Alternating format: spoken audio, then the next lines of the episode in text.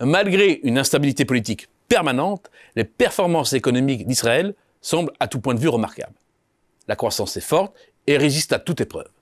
Sur les 15 dernières années, le PIB a progressé de 3,9% en rythme annuel, soit nettement plus rapidement que les pays de l'OCDE, restés bloqués à 1,5% seulement. Derrière ce miracle économique, il y a d'abord le formidable essor de la population, passé d'à peine plus de 7 millions d'habitants à 9,7 sur la même période, soit un bond de 33%. La population des 15-64 ans, c'est-à-dire la main-d'œuvre mobilisable pour créer des richesses, a suivi à quelques points près la même trajectoire excédents naturels, mais aussi mouvements migratoires ont joué de concert. Une des clés du succès israélien, c'est donc une croissance extensive, profitable à tous les secteurs. BTP, agriculture, industrie traditionnelle, distribution, etc. Mais ce n'est pas la seule. Pour preuve, le PIB rapporté à la population en âge de travailler s'élève plus rapidement en Israël qu'aux États-Unis, signe d'une économie de plus en plus efficace, même vis-à-vis -vis de la référence mondiale. Les marques de ce succès sont multiples. Trois sont plus particulièrement instructives. La première renvoie à l'évolution du solde des transactions courantes.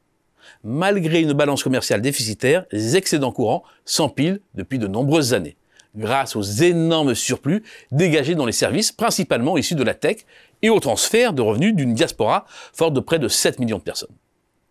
Le solde courant pourrait en outre passer à un nouveau sommet à la faveur de la découverte et de l'exploitation de plusieurs gisements de gaz naturel offshore qui devraient notamment permettre au pays d'atteindre son autonomie énergétique d'ici 2030.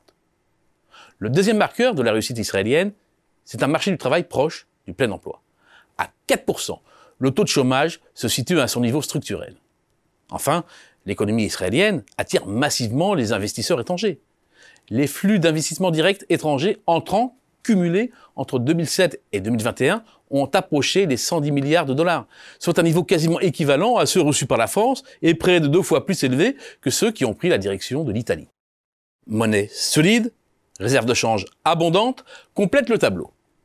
Cette réussite israélienne s'appuie sur une politique très favorable au milieu des affaires, mais est aussi fondée sur un soutien public constant envers la technologie et sur un écosystème dans lequel les interactions entre universités, entreprises, armées et investisseurs sont naturelles. Malgré tous ces succès incontestables, plusieurs freins sont néanmoins susceptibles, dans le futur, d'affaiblir cette dynamique à défaut de la casser. La société israélienne est d'abord confrontée à un sérieux problème d'inégalité. Alors que le niveau de vie du pays est l'un des plus élevés de la région, que le salaire moyen des Israéliens est similaire à celui des Européens, le pays compterait un peu plus de 2,6 millions de personnes vivant sous le seuil de pauvreté, soit près de 30% de la population totale selon l'ONG La Tête, ce qui explique les fréquentes contestations sociales. Le taux d'activité, c'est-à-dire le nombre de personnes participant effectivement au marché du travail, rapporté à la population en âge de travailler, marque aussi des signes de faiblesse. Certes, il remonte, après avoir plongé avec la pandémie mais il n'a toujours pas retrouvé son niveau d'avant-crise. Surtout, avant la crise, il avait tendance à stagner, voire à légèrement reculer, en raison de la très faible participation au marché du travail des hommes ultra-orthodoxes et des femmes musulmanes.